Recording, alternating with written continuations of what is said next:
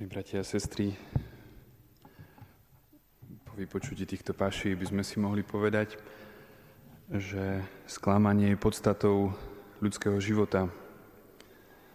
Možno si pamätáme, že keď sme boli deti, tak sme sa zvlášť tešili na sviatky a asi ešte viac ako na Veľkú noc sme sa tešili na Vianoce.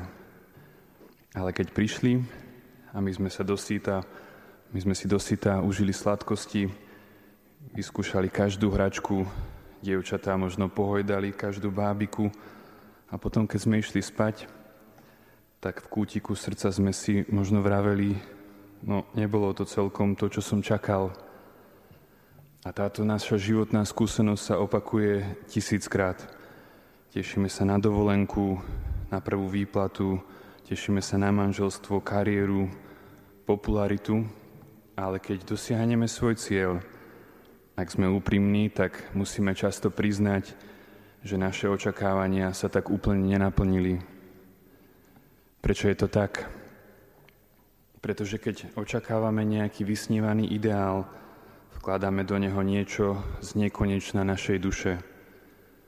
Môžem si predstavovať dom s tisícom izieb, vykladaný diamantmi, alebo zlatú horu, ale nikdy nič také neuvidím, a tak nejako podobne je to so všetkými našimi pozemskými ideálmi. Ideálnym manželom, ideálnou prácou, ideálnou komunitou. Malujeme ich farbami našej duše. Ale keď sa potom uskutočňujú, sú tie naše ideály konkrétne, ohraničené a tak trochu stiesnené. Medzi ideálom, ktorý si predstavujeme, a skutočnosťou pred nami je často veľký nepomer. A príčinou sklamania je práve tento nepomer medzi nekonečným, medzi tým našim snom a tým konečným, tou realitou pred nami. Nedá sa tomu uniknúť. Vo svojich srdciach nosíme väčnosť, ale po ruke máme len čas. Naše oči zliadajú k horám, ale zostávame na rovinách. Ako náhle stojíme pri studni, voda nás prestane lákať. Kto svoj pozemský ideál dosiahne, milí bratia a sestry, tak tým ho zničí. Tieto naše sklamania však nie sú dôkazom, že by ideál neexistoval, znamenajú len to, že nie je tu na zemi. Posledné slova nášho pána v tom Markovom evanieliu, ktoré sme pred chvíľou počuli, Bože môj, Bože môj, prečo si ma opustil, nám určite znejú práve ako plné sklamania, možno až bez nádeje. Ale to neboli v skutočnosti posledné Ježišove slova pred jeho smrťou. Svetý Marek nám hovorí, že predtým, ako vydýchol, Ježiš zvolal mocným hlasom a keď čítame Evangelium podľa svätého Lukáša, tak Lukáš nám prezradí aj to, čo Kristus volal.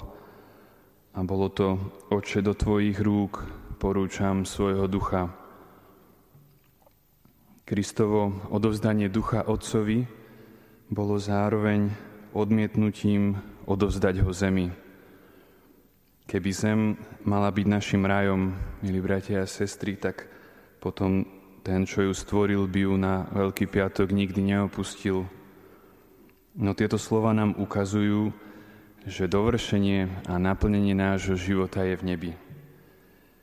Je pre nás nemožné byť dokonale šťastný tu na zemi, ale keď sa odovzdávame Otcovi ako Kristus, vtedy získávame podiel na nekonečne.